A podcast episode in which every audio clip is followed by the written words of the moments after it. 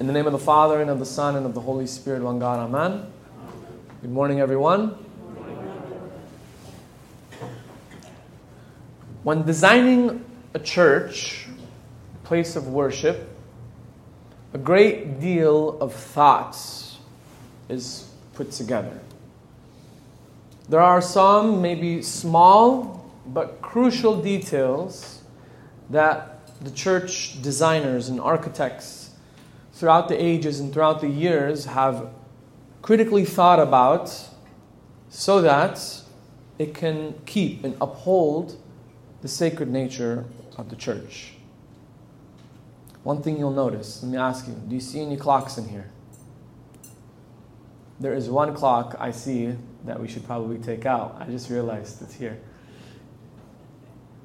Usually, when you're in a church, there is no clocks. And why?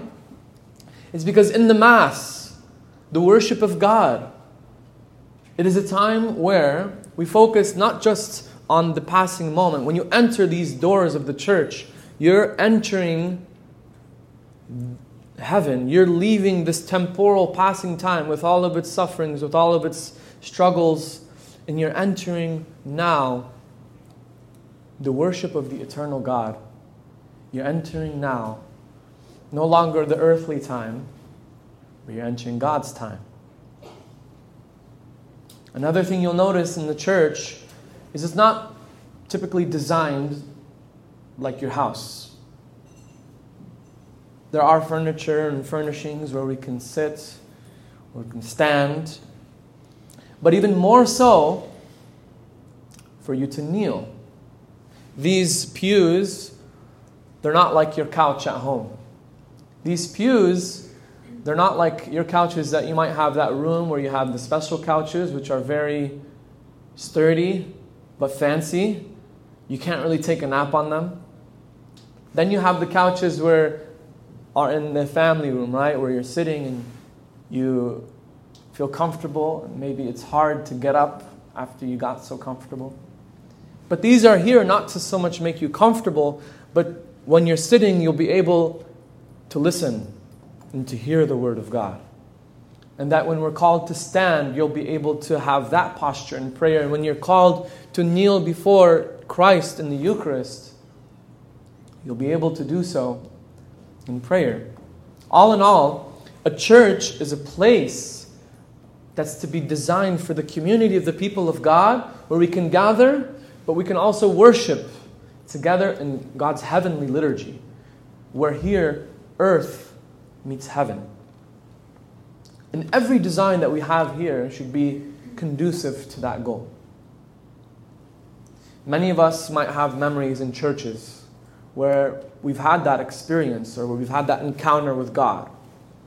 It might be here in this church, it might be in a church that you grew up in might be in a chapel when you're in adoration, when you're in that silence. Maybe when you were traveling, you encountered God and the beautiful architecture of the churches that were built.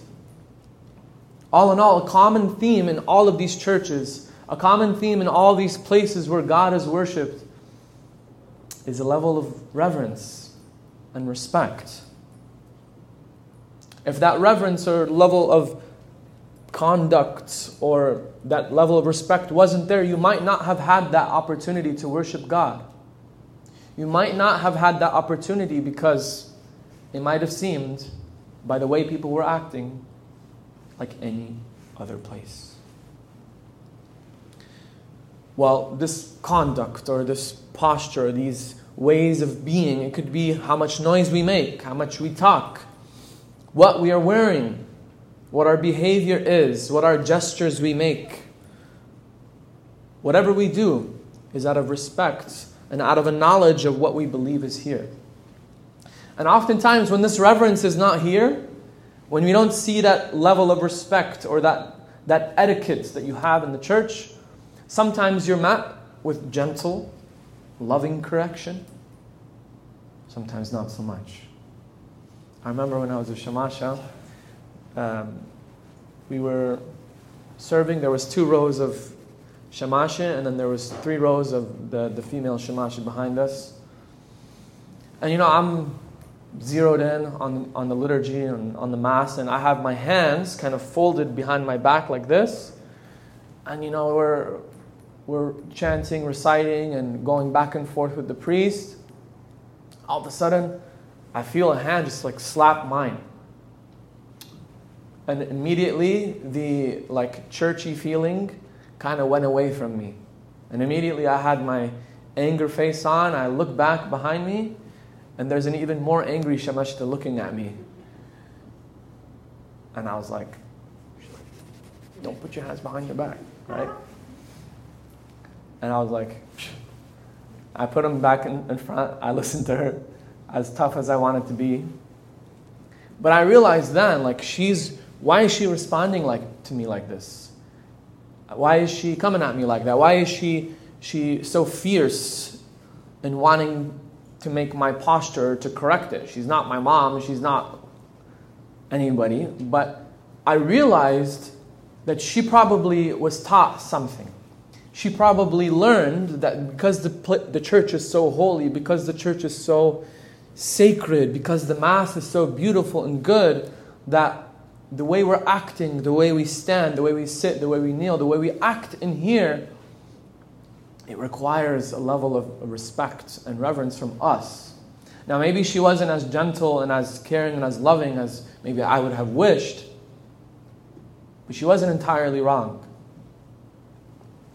Because a lot of times when we don't act out of reverence, maybe we feel like, no, we have to tell people how to sit, we have to tell people how to stand, we have to tell people how to act when we're in church.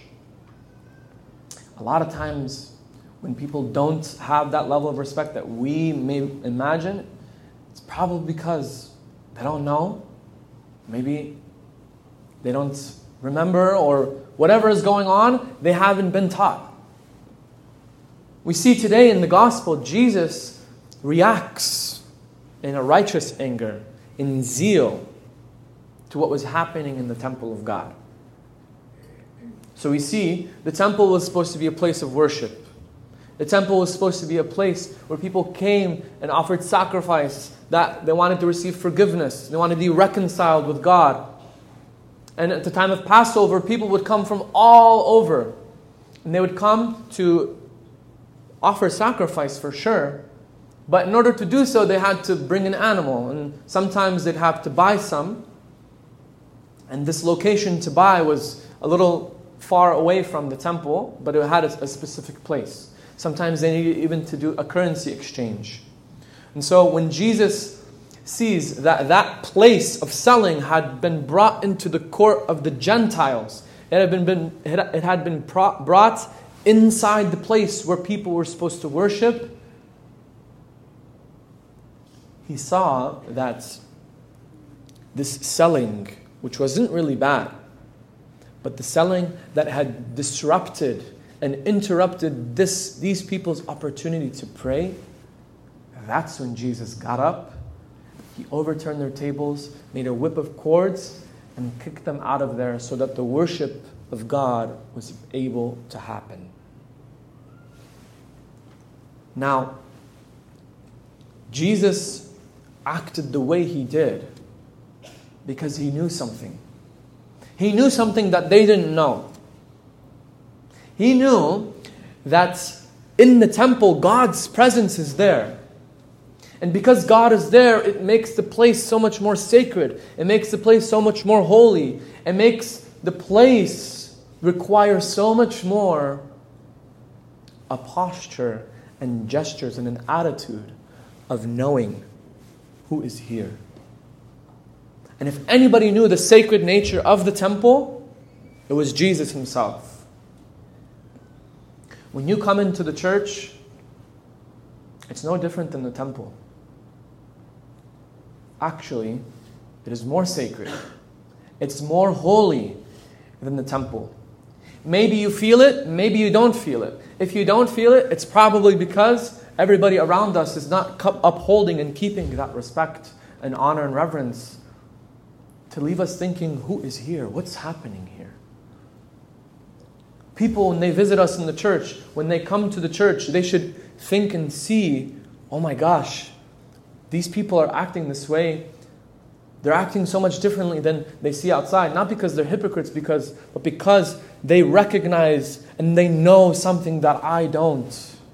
And that thing that we should be acting upon, that knowledge that we should be acting upon, is the fact that when we walk into this church, you see there's a light that's shining here 24 7, which tells us you are encountering Jesus, who is the incarnate God in the flesh, the same one who was born for us, the same one who died for us that we can live for him. That when you walk into this church, you're encountering Jesus, who is a king. And that if he's a king, then we have to look, we have to dress, we have to act as if we're encountering not just a king, but the divine king, the Lord of Lords. Now we have to prepare ourselves in a fitting way to meet him in our prayer, in the way we act. And in the Mass, it's not just Jesus who's present. When the priest calls upon the Holy Spirit, and when he begins to break and divide the body of Christ,